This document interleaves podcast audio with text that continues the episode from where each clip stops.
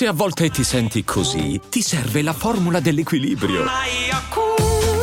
Yakult Balance, 20 miliardi di probiotici LCS più la vitamina D per ossa e muscoli.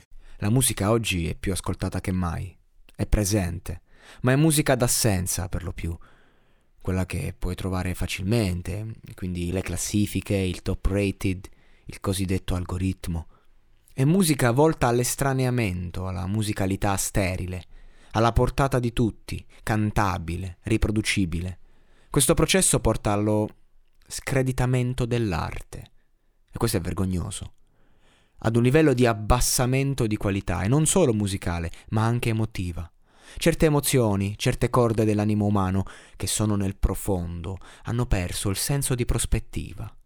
Non basta essere sott'acqua per vivere l'ecosistema marittimo, ma paradossalmente viene percepito così perché oggi il mondo dell'arte che viene mostrato è in superficie. È tutto visibile, capibile. Se non sei comprensibile, fai parte solo della cerchia degli incompresi.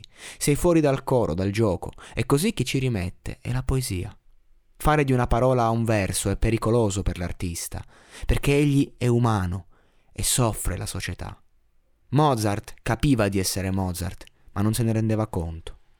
Quanti artisti oggi, se cerchi la loro arte, ti imbatti prima nelle loro azioni? Viene prima il pittore del quadro. Ma che cos'ha un uomo di più di quello che è riuscito a riversare su una tela? Vivere un'emozione comune. Catturarla e metterla alla portata di tutti è diventato un processo troppo svalutato. Può capire che due persone catturano la stessa emozione. Ma chi dei due l'ha rapita? Non siamo più in grado di raccontare il dolore con dignità. L'uomo è troppo evoluto per soffrire e basta soffrire per essere uomo. Io non credo che un artista debba crogiolarsi nel dolore per essere tale, anzi è importante sapersi preservare da questo, ma senza dolore non c'è arte. Sia che tu ne racconti gli abissi, sia che tu sia in grado semplicemente di accarezzarlo. Non si tratta di aprire una voragine, si tratta di darci un piccolo spiraglio.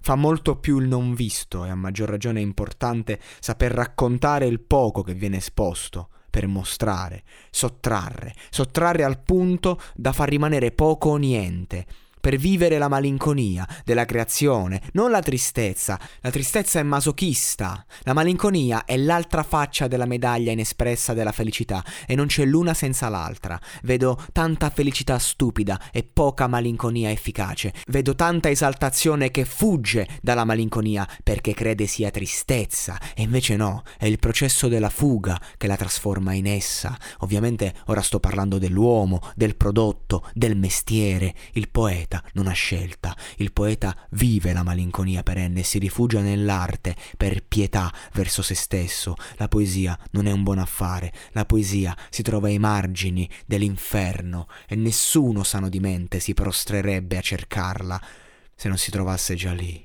Per questo non si impara, la si studia, male, ma è pur sempre meglio che ignorarla.